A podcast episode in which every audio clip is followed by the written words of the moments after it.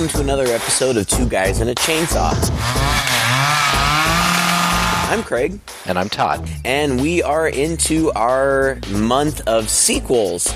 We did this last year in February. It was Todd's idea, and I thought it was a good one, and so we decided to do it again this year. And um, when we started talking about it, I just went online and started searching around for interesting horror sequels, and I kind of made a list um, of things that sounded interesting to me. And uh, I sent it to Todd, and one of the ones that I sent him was the movie that we're doing this week, which is The Fly 2. There are a couple of reasons I wanted to do this. First of all, we've already done The Fly. Mm-hmm. Uh, our friend Simone co hosted with us that week, and we had a lot of fun talking about how sexy Jeff Goldblum is and all that stuff. He's a big Jeff Goldblum fan. That's right. and uh, we, I was surprised to find out that neither Simone nor Todd had seen The Fly 2 and that's the other reason that I wanted to do it is because this is a movie that for whatever reason I saw a lot when I was a kid. I feel like they must have played it on cable or or I, I don't know network cable or something when I was a kid. And I'm pretty sure that I saw The Fly 2 well before I ever saw the original. Oh, I see. Yeah, and I may have been drawn to it because Daphne Zuniga is in it, mm. and I was a big fan of hers from Spaceballs. Yeah. And uh, Eric Stoltz uh, plays the main role. He plays Martin Brundle, uh, the son of uh, Seth Brundle, Jeff Goldblum's character from the first movie. When I was a kid, I really liked it. And I haven't seen it in well over a decade, I'm sure. Um, and I was kind of interested to go back and check it out. And uh, I don't know. Uh, my feelings about it are a little bit mixed. Mm. Positive for the most part, but a little bit mixed. You hadn't seen it, right? So did you know anything about this? I knew nothing about it going in. I didn't even realize that it picked up right where the first one left off. And actually, I mean, I think it's a fine movie. There's nothing horrible about it. It's perfectly serviceable. I just, you know, I think um, after watching The Fly, both versions, you know, and, and you can go back and listen to our podcast on The Fly. We're not going to talk too much about the originals, but you've got to a little bit when you're talking about the sequel. On our original podcast about The Fly, I talked about how not only is The Fly by David Cronenberg an amazing and emotionally powerful film, but even the original with Vincent Price is surprisingly emotional uh, for a different, slightly different reason, but along the same lines. It just seems like this story of this scientist who gets unwittingly pulled into his experiment and starts to transform into a fly. The wonderful thing about it is it really focuses on the people around them. Mm-hmm. What does this do when the person is breaking down? Yeah, it's horrible for you, but it's interesting how those both of those movies seem to focus more on how does it affect others. And that's where I think the real emotional resonance is. I, I didn't have high hopes for The Fly 2. It's not, mm-hmm. I think, a very notorious film, but it just doesn't really mine that same emotional content, really, that, that the original two did. It would be difficult to do it, or else you'd be kind of making the same movie a third time. Sure. And it really tries to. I think it's it's trying to get there, but in the end of the day, I think it's just kind of a monster movie. you know? Yeah. And and that so so as a monster movie, perfectly fine. Perfectly fine. We've seen much worse. Of course, we've seen better, uh, but there's nothing wrong with this film. Uh, but in the lineage of what came before it, it's a bit of a letdown. Well, that's how I ended up feeling about it too. In watching it again, and in the first, I don't know, 30 minutes, maybe even 45 minutes. I don't know. I, I, I, thought that it was really kind of going places. And then in the second half, it didn't fail to entertain me. I was engaged uh, and I was enjoying it, and there were interesting things going on. But um, I did find myself thinking, you know, this, it, it really is inferior to uh, the original. And that's not really saying much, you know. Uh, the original is kind of well, excuse me, I guess I'm talking about the Jeff Goldblum, which isn't the original, but the one that directly precedes this movie. Uh, it's kind of revered as a classic for the reasons that you've said, not only because um, there was a lot of innovation with the special effects and practical effects, and uh, but also because it does have such emotional resonance. And like you said, they go for it here and and there are parts, there's one part in particular that just kills me in this movie, but I think I know which part you're going to say. Oh yeah, I'm I'm sure it's really hard for you to guess which part it is. Can't wait for us to get there. But uh, I ultimately I, I did end up enjoying it, and I, I think that some of that comes. I, I think Eric Stoltz does a really good job in this movie. You know, he's got kind of an interesting role to play. The movie moves at a really fast pace. does. it's an hour and forty five minutes, and uh, it, it moves along. So there's a lot going on. So I expected that we would have tons and tons of plot to to cover, and and maybe we do. We'll see how it ends up. But I ended up not taking as many notes as I expected to Yeah. like you said, it, it basically picks up right where the first movie left off. Um, I don't remember what Geena Davis's character's name was in the first movie. Do you? Uh, no. Veronica? Something like that. I think it was Veronica, Yeah. something like that. Um, but anyway, we find out in the first movie that she is pregnant. She has become pregnant by Seth Brundle, and and she became pregnant by him after he did his whole teleport thing, and it was really before he had started to go through any major transformation, but. The DNA swap had already happened. Right. So she's pregnant with this weird fly DNA baby and we knew that uh, at the end of the last movie. And this movie picks up when she is giving birth. Um, Geena Davis chose not to reprise her role. They wanted her to.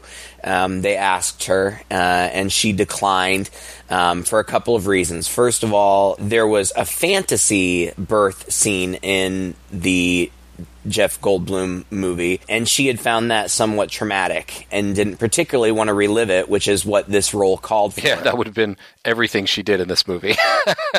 right. Well, and that was the other reason that she wasn't particularly interested is that her character only really appears in the very beginning and she dies in childbirth. And that's that's what happens. You know, it's this tense birthing scene and um, she ends up giving birth to some I don't know, like the science here is pretty wishy-washy, but she she gives birth to some kind of like pod or something and and then she dies uh, even before an infant emerges from this pod. yeah, I thought that was hilarious. This pulsating, grotesque, like pod thing comes out of her stomach, and then uh, after they've clipped the cord, they break it open like they know to do this or something.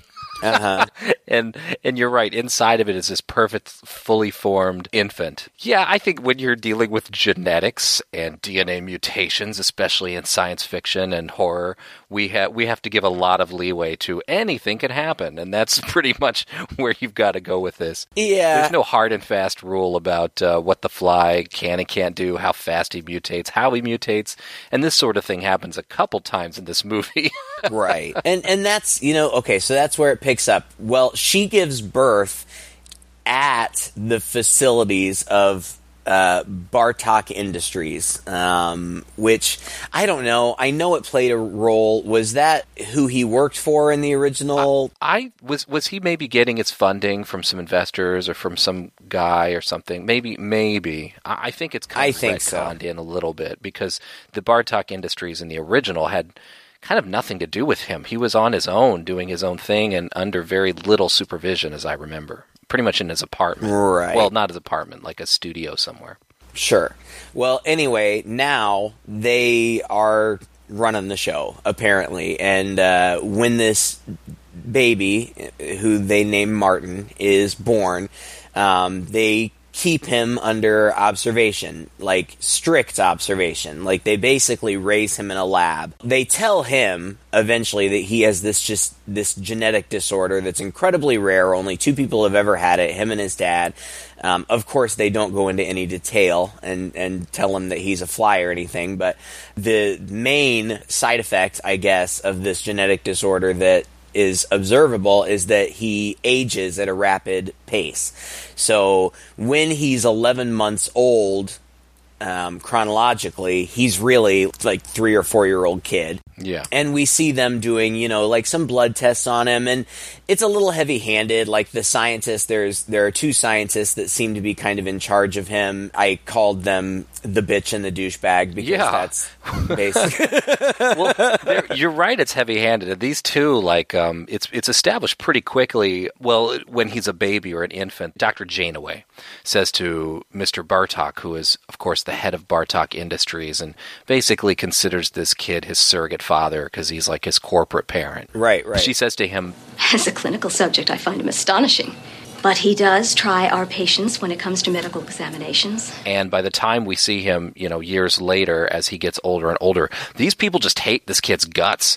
Like nobody can be nice to him at all, uh, especially these two. It's hard to see why. He's not a bad guy. No, not at all. He's actually very polite and mild mannered, and like he totally goes along with everything that they tell him to do. And they're just Yeah. Mean. Is it just jealousy or is it just this weird like he plays a trick on one of the guys. He's got this of course when he looks like he's I don't know 10 or 12, he's really only what 4 or 5 months old. He has all these science experiments. He can put together all these things. He puts together this contraption that goes onto his head and uh, interestingly enough kind of makes him look like a fly in a way. Yeah. It's got little antennas and stuff. He like squirts water at him, the bad scientist, and he's oh, not again. Kind of weak how it establishes their hatred for him. It just seems awfully strong. It's uh, and honestly, like seriously, the kids. There are two kids, you know, that play him as a child. One very young, who we only see for a matter of minutes, really, and then another one who's probably like ten, who you know, he's a cute kid and Yeah. like he's a mild mannered kid. Like it just doesn't seem like there's any reason for them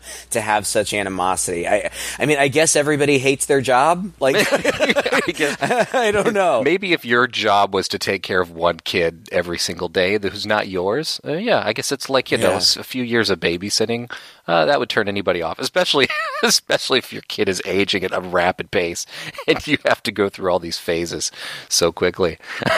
well, and and like they they give him these shots every day that they tell him, you know, is to slow his genetic mutation or something. I don't know, but like it's and, and the lady doctor even seems to like find joy in stabbing Yeah. this kid every day. Like, I feel bad for this poor kid. Well, we're talking absurdity. There's this this sequence when he is uh, getting his um, blood drawn, and he's a little older by this point, and she stabs him, and he says, "Oh, you missed the vein," and she doesn't even seem to care. And then, like, the needle breaks off on his arm. Uh-huh. Like, how does that even happen? It, it, it was just so bizarre. I always thought, you know, it's it's silly, but when I was a kid, I always thought, oh, it's because you know he's this genetic mutant, so maybe his like tissue is really super strong or something like that.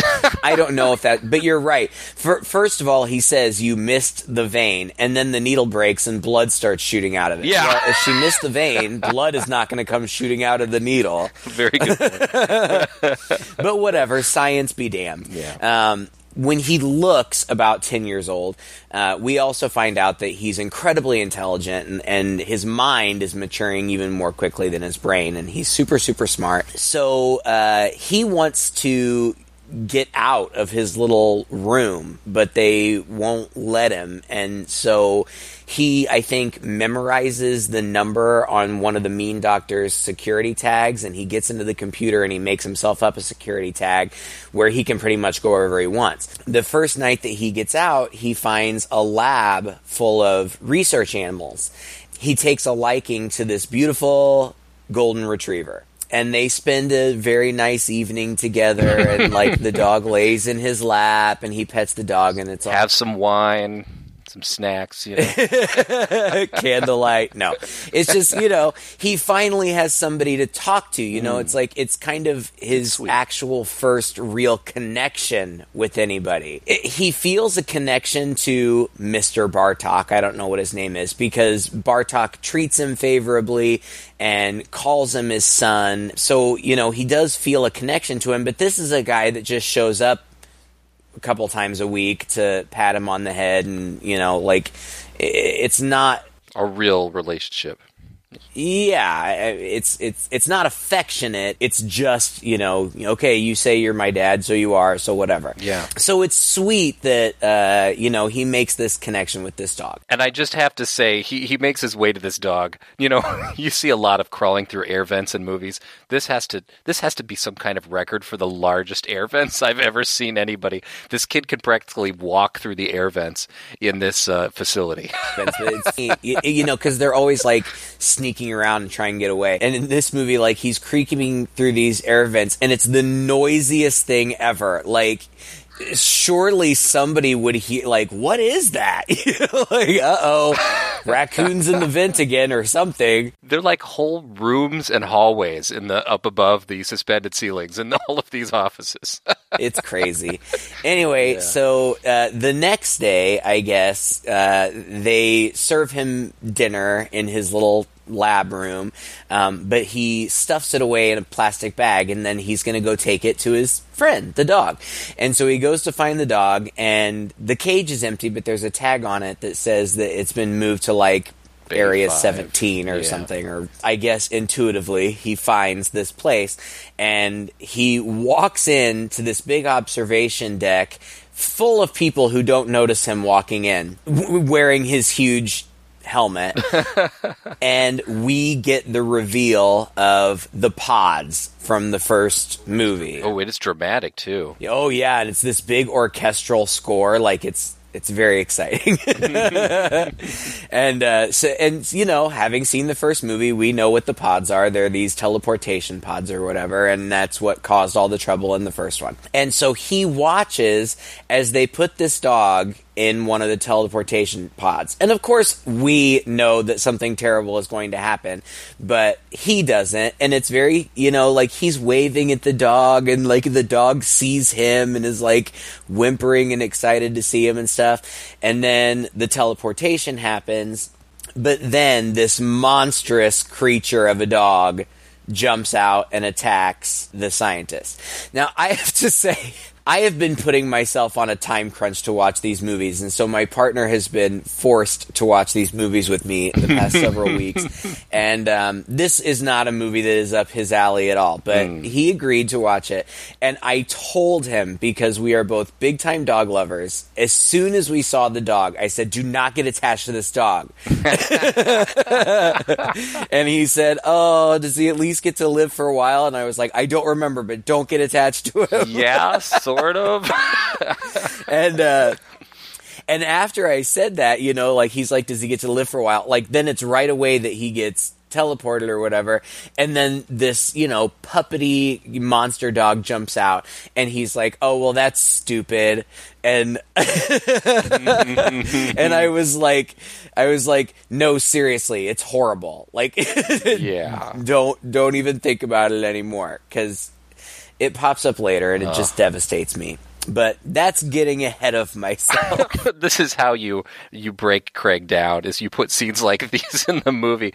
It, you just put dogs in there when horrible things happen. i can't. I can't handle it. I i don't like i i can watch people get you know hacked to bits by chainsaws but you hurt animals and i just can't deal with it. They're just too sweet and innocent and i can't i can't deal with it. But anyway Oh, man. so the kid is uh you know traumatized by this but bartok is there and he tries uh to comfort him or whatever.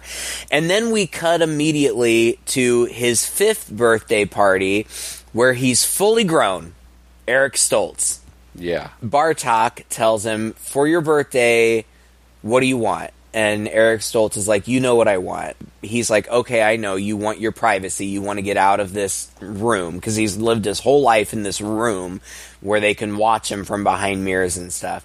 And he says, all right. And he takes him on a walk and he takes him to this lovely studio apartment and says, this is your apartment.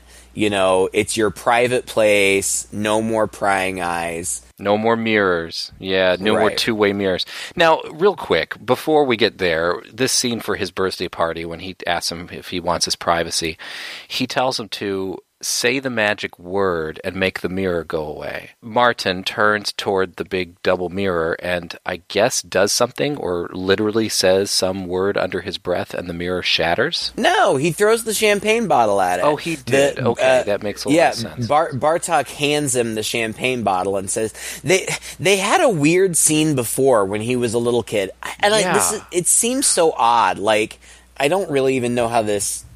It just seems like such an odd concept in this movie. But when he was a little kid, Bartok said to him, You know, it's knowing the right magic word that makes it happen. It's a real magic word, a secret word that you keep locked away inside your heart and you never tell anybody. No, you don't tell anybody, and that's what makes the magic work. It's so dumb. "It's so random." It, yeah. Well, you know, when the credits come up on this movie, it says that they've got five writers on it, and in some ways it shows. And this is one of them. Like, you just wonder if this was something that was just a, a nibble of a bit that should have been bigger, or, or in an earlier draft of the script made a little more sense than it does in this movie. But it, it, you're right; it just seems super random. It does come into play later, but again, Yeah. it's, it's just it's really poor. yeah, It's weird. It's weird. it seems superfluous. Like you're right. Like it was a plot element that kind of just got diluted at some point, and it doesn't really make a whole lot of sense. Well, okay, that makes sense because I didn't see him toss that bottle, and I was thinking, is he psychic now? What is this magic word? You know. Yeah. no, he tosses the champagne bottle and then he also offers him a job. because they've been working on these telepods, but they can't get him to work. Yeah. and so he wants Martin to continue his father's work. And he says, you know, your dad was kind of a genius and maybe that was passed on to you, so I want you to work on it. Martin says, I don't like these things.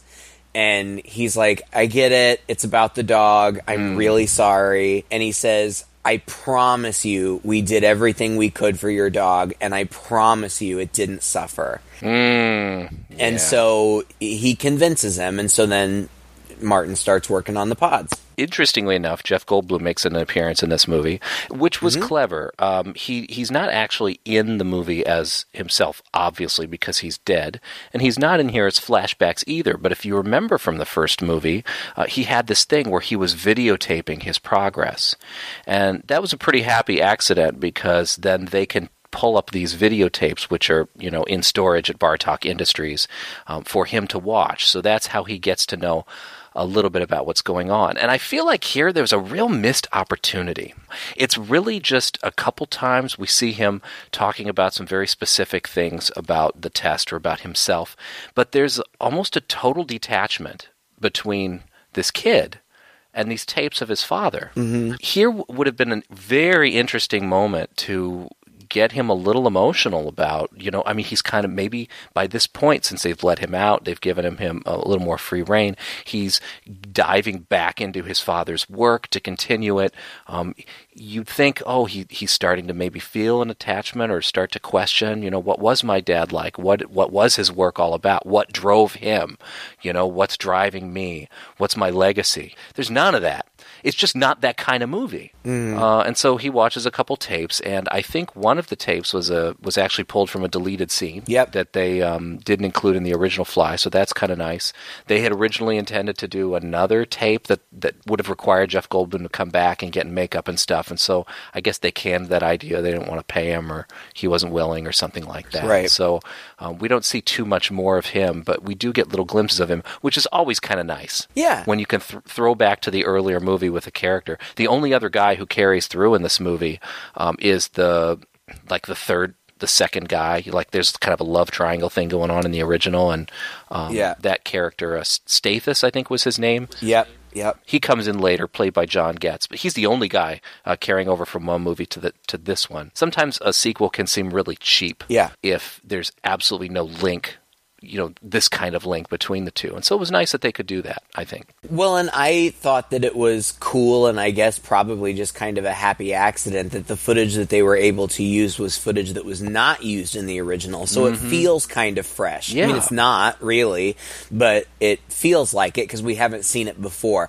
I mean, they could have very easily just used some of the footage that we actually saw in the first movie, but, you know, that would have been rehashy, which there's nothing wrong with that, I suppose. But it's nice that they had this additional footage that they could show us. And Yeah. uh, the only thing that bothered me about it was that they dubbed over Geena Davis's voice, and the, oth- the lady who replaced Geena Davis. Apparently, they cast her because she looked like Geena Davis. Well, you barely see her at all. Yeah, she's got an oxygen mask over her most of the time anyway. Too. Yeah. So what's and she doesn't sound anything like her. I almost would have rather they had somehow, you know, cast somebody that sounded more like her than looked Yeah. like her because that took me out of it just a little bit. But but I agree. It is nice that we get you know this cameo of uh, Jeff Goldblum, even if it is old footage, but old footage that we haven't seen before. Yeah. So awesome. And he is uh, also working night shift because he doesn't sleep. It's just like a fly, you know. He has a very short lifespan, Yep. and so he's working round the clock. And while he's on night shift, he decides to go out and I guess explore a little bit. he's looking for something organic. He gets the pods working where they will effectively transport non organic material, but he needs something organic, so he goes out looking for a plant or something. And then there's a bit of hardy har har. He he sees a little fly on the ground that is attached to a string that gets pulled away and then gets tossed again. And so when he go grabs it and goes around the corner, it turns out that there is a woman in there who is practicing her fly fishing. Yeah, at work. Oh my god. Really? Who's which one of the five's idea was this? It's a really, Yeah. yeah. It's not. It's not clever. It's really stupid. It is. But anyway, this turns out to be like you said, um, Daphne Zuniga. I think she did this just a year or two after Spaceballs. Yeah, uh, Mel Mel Brooks recommended her. Yeah. for the role, and she's not. You know, I like her. She's really pretty and she's really endearing. she's not the greatest actress in the world, uh, especially towards the end of the movie where the emotions start to get heightened. She's a little melodramatic, but um, she is very charming, and they, they do. She and Eric Stoltz have a nice chemistry, which I appreciated. But her name is Beth, and and she has a cactus, so. There's some organic matter. Right. Uh, I, I mean, it's clear that he's immediately drawn to her as a young man who's never been around a nice, pretty girl before would be. and so he, he tells her that he's working on the most important invention of all time. And she's like, haha, good line, Romeo. Heard that one before. yeah. he's like, no, seriously, come look. He tries to transport the cactus, but it comes out uh, a mess. and she's not even impressed by that. Like, come on, throw this guy a bone. he just it may have come out wrong, but he teleported the darn thing. right, true. like the pot was still okay. Like, she just like rolls her eyes. Okay, try again later. Call me back when you get this right. exactly. And immediately after that, we have that scene that you talked about before where the needle breaks off. But what's interesting about that scene is that he tells the doctors that for the first time ever, he slept for two hours. And he's impressed by that. And it seems like we're supposed to believe that because he met this girl and had this interaction, like he's feeling and potentially becoming more human or like at least that's kind of yeah, the impression that I got. it kind of gets dropped. I'm It's tenuous. again. This seems to be like a thread that they're maybe introducing, but it doesn't really go anywhere else from that. It quite goes the opposite, to be honest.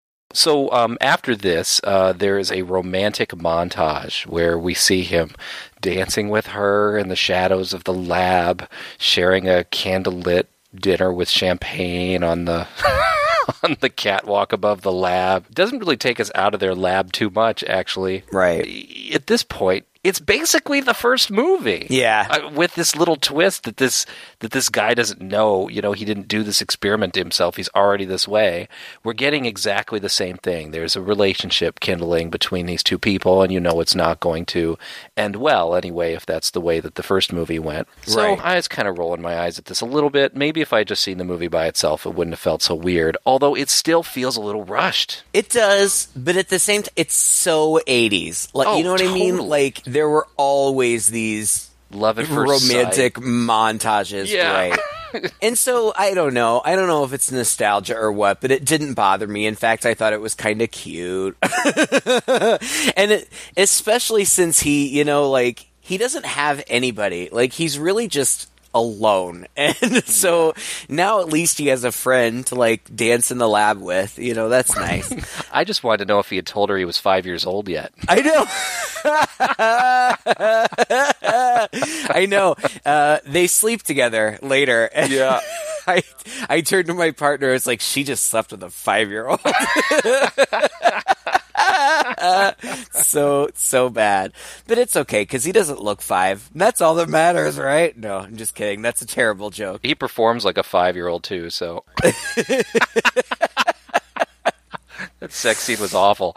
Okay. Yeah, so so they uh you know they have uh this little romance and then she uh there's going to be a get together like a work get together like in the building, I guess. I, I don't know. It's it's all weird. It's like it's this big compound. I don't even understand. But it, it so she invites him. She's like, "Would you come?" And he's like, "Well, are there going to be people there?" And she's like, "Uh, yeah." He's like, "Oh, okay." You know how I am about people. Yeah, that's totally me. Like, are there going to be people there? anyway, so he goes, and she's there, and she looks all cute, and she's talking to one of her girlfriends, and she's like, "I don't know, he's really shy. Hoping he's, ha- I hope he's having fun or whatever." We see him, and he's just standing there very awkwardly. But this group of people walks by, and they're talking. I've never seen anything like it before in my life. What the hell is it? That's genetics. We don't make them. We just keep them alive. It's so Are ugly. you kidding? He's our pride and joy here in specimens. Our longest running engagement, so to speak. Two years. That's been alive for two years? Called Timex. Takes a licking, keeps on ticking. and so he gets curious and he walks in the direction that they were coming from. And this didn't bother me when I was a kid, but it's so stupid, really, now. He walks out like onto the roof.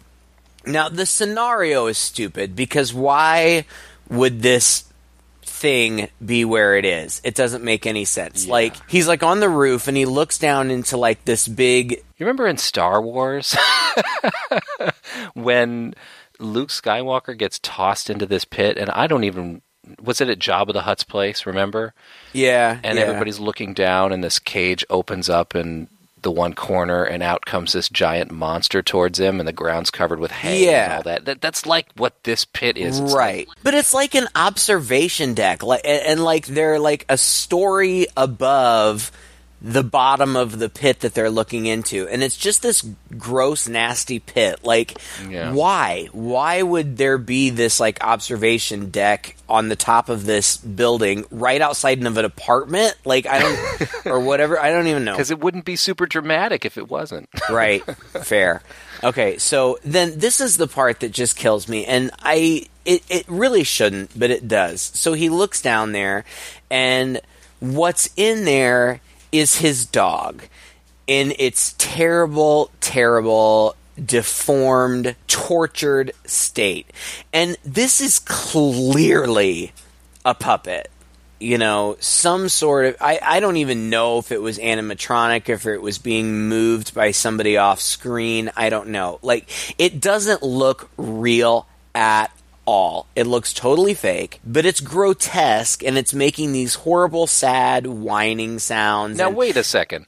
When you say it looks totally fake, do you just mean that something this grotesque is going to look fake, or did you did you think it was kind of ineptly made? Well, I don't know if inept is the right word, but it didn't really. It didn't look organic to me. It mm. looked like. Little bits and pieces were moving, and Yeah, like it was slimy and stuff, but it looked like a Jim Henson creation more than oh. something that was actually alive. And thank God, because I couldn't have handled it if it looked more real than it did. I can't handle it.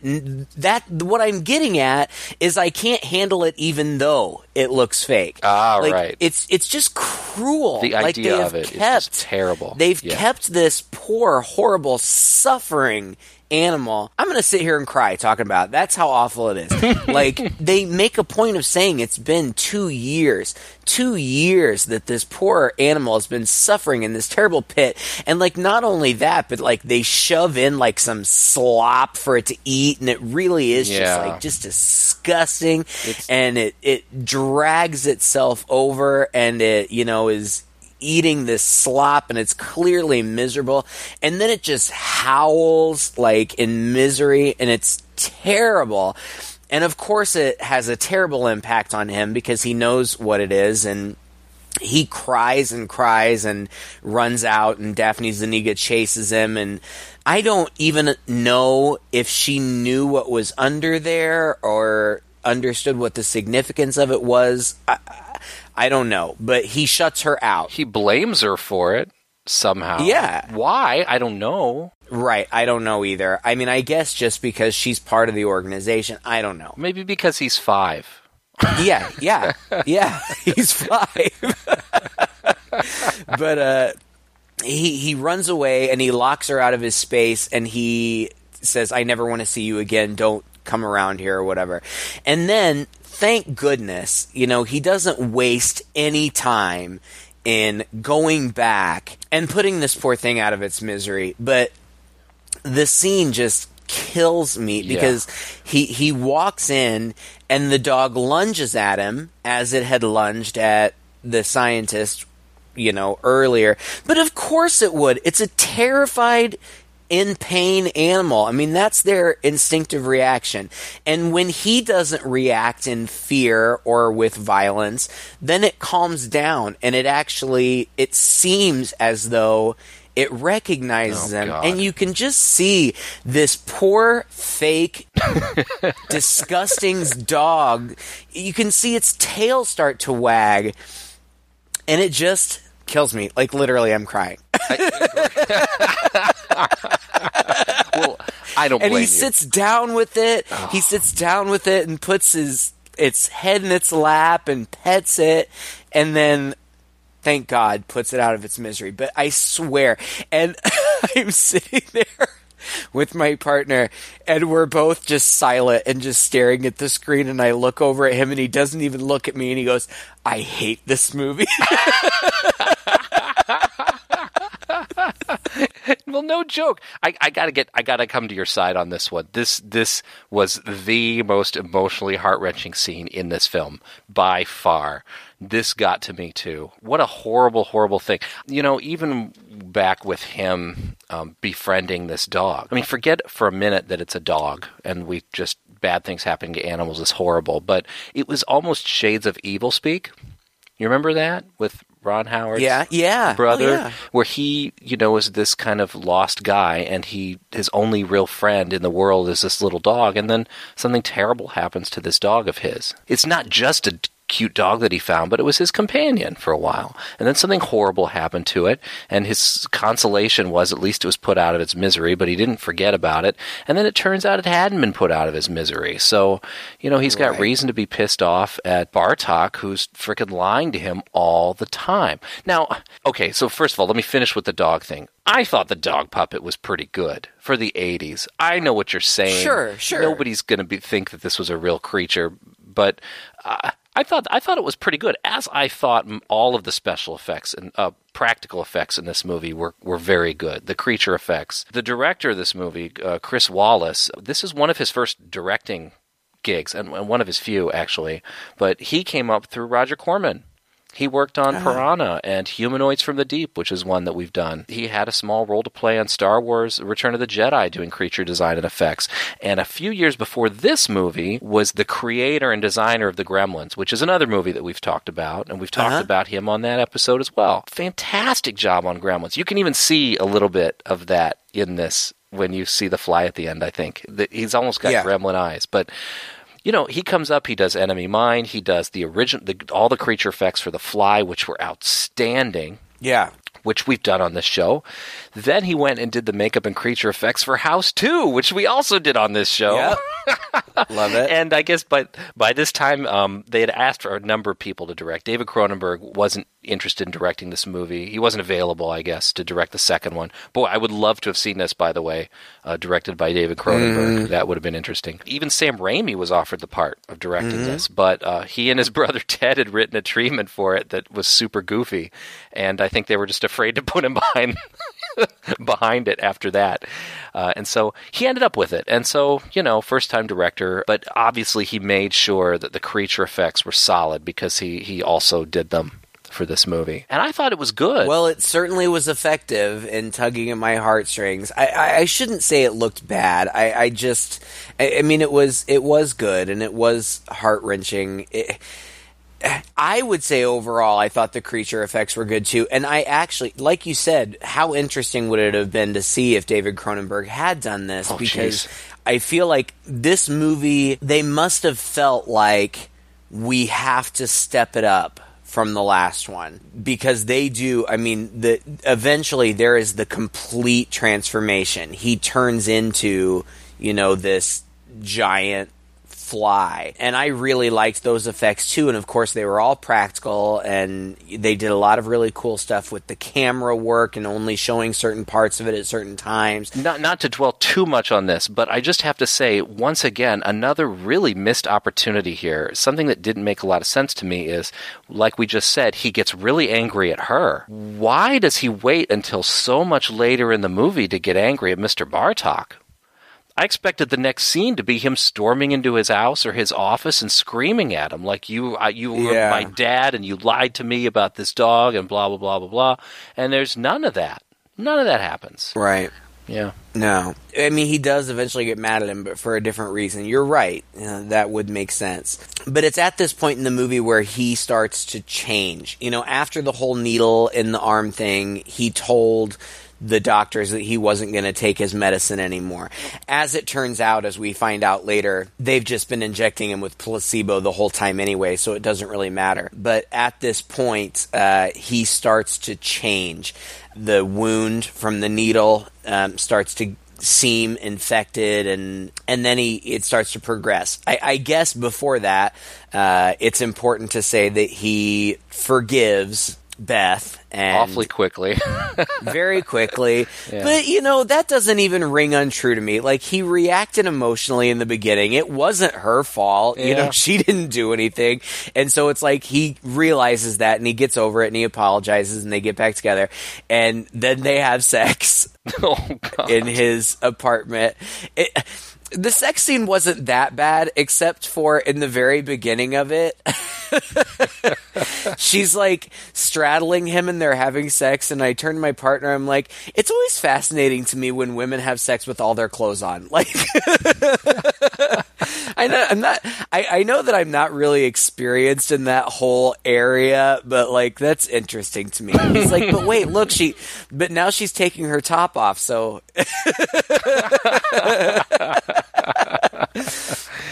But No, anyway, they do it. Yeah, it's a very, you know, 80s safe for network television. Steamy, sex all of her scene. clothes on. They got the sheets completely wrapped around them, and there's some gauze in front of them. As you do, you know. of course. Just like when you get out of bed, you make sure to wrap yourself in a sheet so your partner doesn't see you naked right. in the morning. exactly. you don't want that. no, that's just you. Um, but anyway, so they're back together. They have sex or whatever, and then she sees his wound, and she's like, "You should have that checked out." And so he goes back to the mean doctors and like, "Oh, it's just an infection." But the point is, at this point, he starts to progress pretty quickly. This would be my only actual complaint. Overall, I really actually still think this movie is fine. I enjoy it. But the makeup effects, when he starts to change, I- was not impressed by. Jeff Goldblum, uh, the makeup effects with his gradual progression were so good. Yeah. Um, and this, like, especially when he first starts, like, you know, uh, eventually he t- turns into a great big giant fly, and that looks cool. But when it's just kind of his face starting to change, it looks to me like Halloween makeup or or stage makeup. It looks very plasticky and prostheticy and I don't know. I just wasn't particularly impressed. Did you feel the same way, or am I overreacting? No, it, really didn't bother me too much. I, I thought it all kind of happened too quickly. Once again, this movie doesn't take its time, and quite frankly, I'm glad it didn't. It would have been really boring if it did. But one thing that you know was a hallmark of the original is just seeing that gradual change. It's just more and more and more depressing, you know. And that's just David Cronenberg. He loves this kind of stuff. Uh, whereas this movie, it's like he's all seems fine, uh, and then he looks down at his arm and it's a little goopy. And then the next scene is he's on his girlfriend's houseboat, which I was like, oh, I didn't know she lived on a houseboat. You know, suddenly he looks like half of his face looks like Frankenstein. I just thought, well, this is going to go quickly. And I guess it does. I don't know. I, I, I felt like there should have been some catalyst. I mean, it just turns out this is his destiny. This was always going to happen. They were prepared for this to happen, and eventually, with they just keep injecting him with with nothing uh, to make him think that his condition's being addressed, and then without any real catalyst, suddenly it goes from manageable to oh my god, I've got half a day left. Right. Well, and that's the thing. He sees. Okay, so he finds more videos. I guess I don't know if they were hidden from him before or whatever, but um, he sees the guy from the first movie, Stathis, you know, warning a- about these changes or whatever, and then he sees his dad in the evolution to the Brundlefly. And so he knows what's going to be happening to him. And then Bartok comes and he confronts Bartok. You want this to happen? Of course, I want it to happen. You're the pattern and the prototype for a whole new age of biological exploration. With you as the model, and the telepods as the tool, Bartok Industry will control the form and function of all life on Earth. Corporate greed, blah, blah. It's alien, Right, exactly, exactly. But so he escapes and he, he goes and he finds his girlfriend and they're on the run together and he's continuing to evolve, devolve, whatever you want to call it. Um, and he has this whole monologue uh, at one point where it's like he's past the point of no return and he has this monologue about how he's actually getting better like his senses are better it's all very spooky and it's like the first one once again, but not as not as convincing. Maybe just because it happens too quickly. But there's this aspect to the first one where not only does Jeff Goldblum actually kind of get some superpowers, but he's also almost half delusional, like this is a good thing.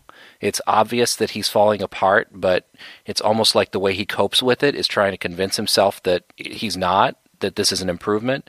And in this mm-hmm. movie, he just kind of jumps straight to that half evil sounding, I have all these powers now and I am improving, ah, and then pulls one of his eyes out or something to reveal the fly Right. underneath and gets really sinister towards her. Yes, and and so she calls Bartok because she thinks he's that's they're the only people that will know what to do, and obviously they're the people not that did this to him, but that have been fostering it or whatever. But I understand her rationale. Like, there's nobody else. Who are you going to call? And so she calls them, and they come and get him. You know, we kind of skipped over at this point. He's just like Jeff Goldblum did. Like he kind of turns into Spider Man, and he can jump on buildings and climb on walls and stuff. But they come to get him, and by the time they get him back to the lab or shortly thereafter, he kind of goes into a cocoon again, which again, like, hello, science, like, flies don't do cocoons. He's not a butterfly, but whatever. But eventually he breaks out of the cocoon and uh, he's this huge fly. And th- I don't know, you know, it had to be in part costume and part probably puppeteering and maybe part animatronics. And like I said before, they did a lot with camera work so that you would only see its leg moving or you would only see its head moving. But I found it to be very effective. It looks big, it looks menacing. I I thought it was pretty scary. I Yeah. I thought it looked good. Oh, it was a fantastic monster at this point. Yeah, I loved it. And and again, at this point it just became a monster movie for me. I think that was Yeah. the letdown for me was okay, now it's he's this giant no bones about it monster and it's going to be alien in this research facility as he picks people off one at a time. And I, I you know, I you know I love to point these things out, but this it's just so funny like how this um, Miss Janeway is by herself in the lab monitoring this pod Yeah. guy and he breaks out and all she can do is sit there and scream. I'm thinking this is like the loneliest, most understaffed advanced research facility in the whole world. They've got something of such significance and there seem to be like maybe 8 people in the whole building. to deal with it. and it's, it's, of course, the eight people we want to see die. Yes, and you do. Uh, he kills both butthole doctors, which I appreciated. There's also been this butthole security guard who's been giving him crap the whole movie. Um, I think he eventually kills him. Is he the guy that gets smashed in the elevator? I don't um, remember. Somebody gets their head smashed in an elevator. One guy gets his face melted off. He sprays his, you know, acid vomit on him, and uh, th- these I was really quite surprised. Like I really wasn't expecting this from this movie. I was expecting creepy creature effects. I was not expecting the in-your-face, dwell on them, extremely gory death. It sequences. is, yeah. I mean, some of the goriest stuff I've seen in a movie, and it's well done as well. So, yeah, this guy's head being crushed. It, the camera doesn't cut away at all. It's just here. Here's a guy's head being crushed for a few seconds. Here's this guy's face being melted off. And then after his face is melted off and he's reached up and he's peeled off half of it, he's lying on the ground. And when they come in, he's still alive, just sitting there mm-hmm. gurgling. I'm like, oh my God. And you would think that would have the same emotional resonance as the dog, but no. the dog was worse. No, no. Yeah, totally. Well, and that's the thing. Like, you're right. It does kind of become alien for a while, and it's just him kind of running around killing people. And this is so silly, and maybe it's just people like me who will appreciate things like this, but they highlight that even though he has become physically this monster, at one point, the guards sick a Rottweiler on him. I have a Rottweiler. She's mm. my big baby girl. Um, and this dog runs up to this big monstrous thing and like is barking at it at first and then's like, oh shit. like, it's a big monster. Maybe I should just chill out. And the big fly pets the dog. Like, and mm-hmm. I know that that may seem so silly to some people, but to me, what that indicates is there is still humanity in him. You know that that part of him that was so moved and so connected to his little doggy friend is still in there somewhere. He's not just a monster.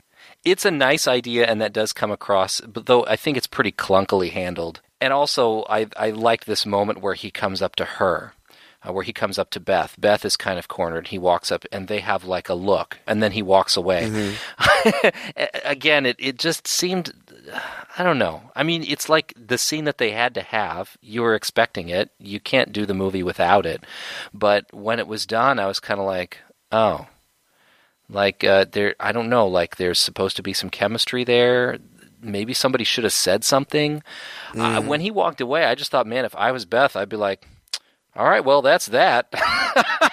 you know, yeah. I mean, it was good while it lasted, but it looks like I'm going to have to move on. Yeah, there was definitely more of an emotional connection between Geena Davis and uh, Jeff Goldblum, and he wasn't five, right? He wasn't five. So, but anyway, uh, we we left out at some point in the movie one of the videos he's watched, one of the last ones. He found out that the pods can cure him, but the only way they can do that is by extracting healthy DNA from somebody else and giving it to him and giving his bad DNA to somebody else, which would kill them. Yeah, the, the the way he found that out was he just asked the computer. Remember? yes, like it's good. Like he's like, okay, Google, can my DNA be replaced? oh God, that was so funny. It was like he was at like he invented Siri, and like he was just Siri, can my DNA? nobody, you know, without these movies to record it, nobody really realizes how amazing our computers were back in the '80s. We really took several several major steps back uh, in just a couple decades, kids. Uh, you just need to know that. it was pretty funny. But anyway, he figured that out. And that's why initially when Beth is like, Isn't there anything you can do? He was like, No, because it would mean I would have to kill somebody else. Well, now they're all, you know, cornered in the lab and it's just him and her, Beth, and Bartok, and Bartok, I feel like, is holding her at gunpoint or something. And somehow he gets the advantage, Martin does, and he grabs Bartok and he drags him into the pod and he tells no, Beth. First he first he drags him to the computer and gets his claw on his finger and makes him type yeah. in the, the password on the computer. The magic word. Which was dad. Oh, I know it's so well, and like that's the thing. I uh, I actually kind of thought that was sad because Bartok was the guy that told him about the magic word. So I'm guessing that when he chose that word, he was thinking about Bartok as his Well, uh, dad. Yeah. And there's also a moment earlier when he's confronting Bartok, which you already went through, but he has this line where he looks at him and goes, I I loved you and then he stormed out. Which Yes. wasn't the best delivered line, but again, they're trying to hammer this home, but it's just so clunkily handled. And once again, we haven't really had much time to see the relationship between these two. It's really hard to believe that Bartok's interactions with this kid was nothing more than every couple of months popping out of his office, ducking his head in and saying hello. You know, we still, Right. throughout the movie, don't get an indication that there's much more between them than this. So if it's this really sad situation that he, even despite this, had these strong, affectionate feelings for Bartok, it just does not come through. Agreed. Agreed. But you know, I think that that bothered me less just because he had nobody. So even the most tenuous relationship would be hmm. something that he would cling to because he had nobody except for the butthole doctors that's true. and and Bartok. Anyway, whatever, it doesn't matter. He he drags Bartok in and he indicates because the fly doesn't talk. He indicates to her to Beth to hit enter, which is all you have to do to start the sequence Yeah. and uh, it starts the sequence and they transport and you see this monstrous gross frankenstein slimy thing pop out but then martin walks out and he's fine and bartok is now this hideous monster thing so it's the happy ending, and then the most satisfying part of the movie to me, and it's cruel, it's horrible. It makes me a horrible person for feeling this way, but um, it, it ends with a shot of Bartok now in that gross pit cage that the dog was in before, and somebody feeding it the slop. I, I shouldn't wish that on anybody, but. He was really mean, and I'm glad that he got what was coming to him. But he was mean to that dog, damn it. He was. I hope that he has to stay in there for two years before somebody puts him out of his misery. Yeah, I was not expecting a happy ending to this movie. I I thought, you know, the guy's transformed into a fly. What more can be done? But uh, yeah, it's genetics, right? So we can fix all that. I guess that there was a sequel to the uh, the actual original The Fly. I don't remember what it was called, but I guess that they gave it a happy ending too. So Yeah, um, sort of. This is kind of in keeping. This is kind of in keeping with that, I guess. But that one was ridiculous, by the way. oh, I haven't seen it. I haven't seen, and I feel bad. I definitely need to see the Vincent Price one. Um, but uh, you know, when all is said and done, my memories of this movie were fonder than maybe they deserve to be. It's not great. Honestly, though, I think that if it weren't a sequel, that if it were just a standalone movie on its own, I would have thought, you know, this is a pretty good 80s monster movie. I Yeah. like Keeping in mind 80s. Yeah. Right. Yeah. Compared to the original, no, it's not as good. Um, the original is is better, but I still liked it. I was entertained and I, I liked the characters. I, uh, you know, the ones that you're supposed to like. I thought Eric Stoltz did a good job, and Daphne Zuniga was serviceable as the sweet, you know, romantic pairing or whatever. It wasn't perfect, and and there was certainly some hammy acting, especially in the final act. But I think it's a fun movie. I, like it. I think I've said about everything I could say about it. I agree with you. It's a fun movie, and if it weren't a sequel to this, I probably would have received it a lot better. Again, considering it's a movie from the 80s, so you have to forgive some of these um, tropes. Yeah, yeah. things that are pretty typical about the movie. The rushed romance, you know, the ridiculous Yeah. science, um, and even some of the hammy acting, you know, is uh, is forgivable. At the end of the day, as a sequel to The Fly, it's just really it just really let me down. I just thought there were so many interesting places they could go with it, and it just turned out they just wanted a big monster movie, and so. Even the first um, three quarters of the movie, even though they were rushed through, could have been almost faster. Maybe. you know. But that bit with the dog in there killed me. So that you know, that took some skill. Yeah, well, I mean, it is what it is, and and that's you know, it's always hit or miss with sequels. And uh, as far as sequels go, they're hardly ever as good as the first one. No. Uh, there, you know, there's the rare exception where they're as good or sometimes even better. Um, but in terms of sequels, I think that it is a serviceable sequel. I, I'm glad that we got to see Jeff Goldblum again. The guy that played Stathis, it really felt like they just kind of stuck him in there because he was in the first movie. Yeah, like he he did nothing. he didn't have much to do. you Yeah. know. It at least honored the first movie. You know, like it it Mm. Yeah. it acknowledged and appreciated the first movie and I I I liked that. It, it it's not amazing.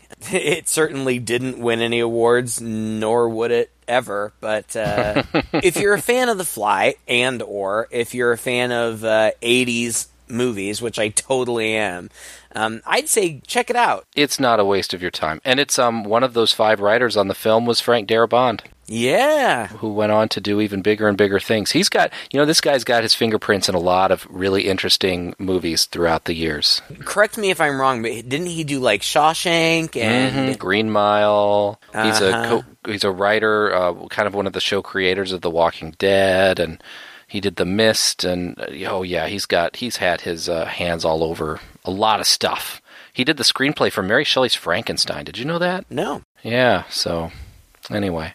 Yeah, again, good there were some talented people working on this film, and I think the special effects were quite good as well. Much better than a lot of 80s special effects. So, Oh, definitely, definitely, and and practical. And you know, if you listen to this podcast at all, you know that we're big fans of practical effects, and, and they were they were good.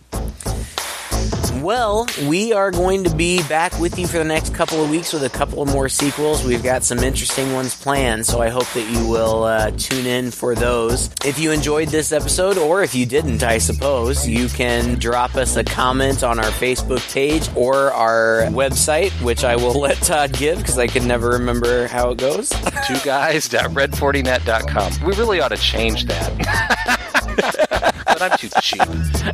you remember it. Anyway, let us know uh, what you think of this movie, if you have fond or not so fond memories of it, or uh, just engage with us in conversation about whatever you would like to talk about. We really do love to hear from you, and we try to get back to everybody who contacts us. So drop us a line. We'll be back with you next week. Until then, I am Craig And I'm Todd. with Two Guys and a Chainsaw.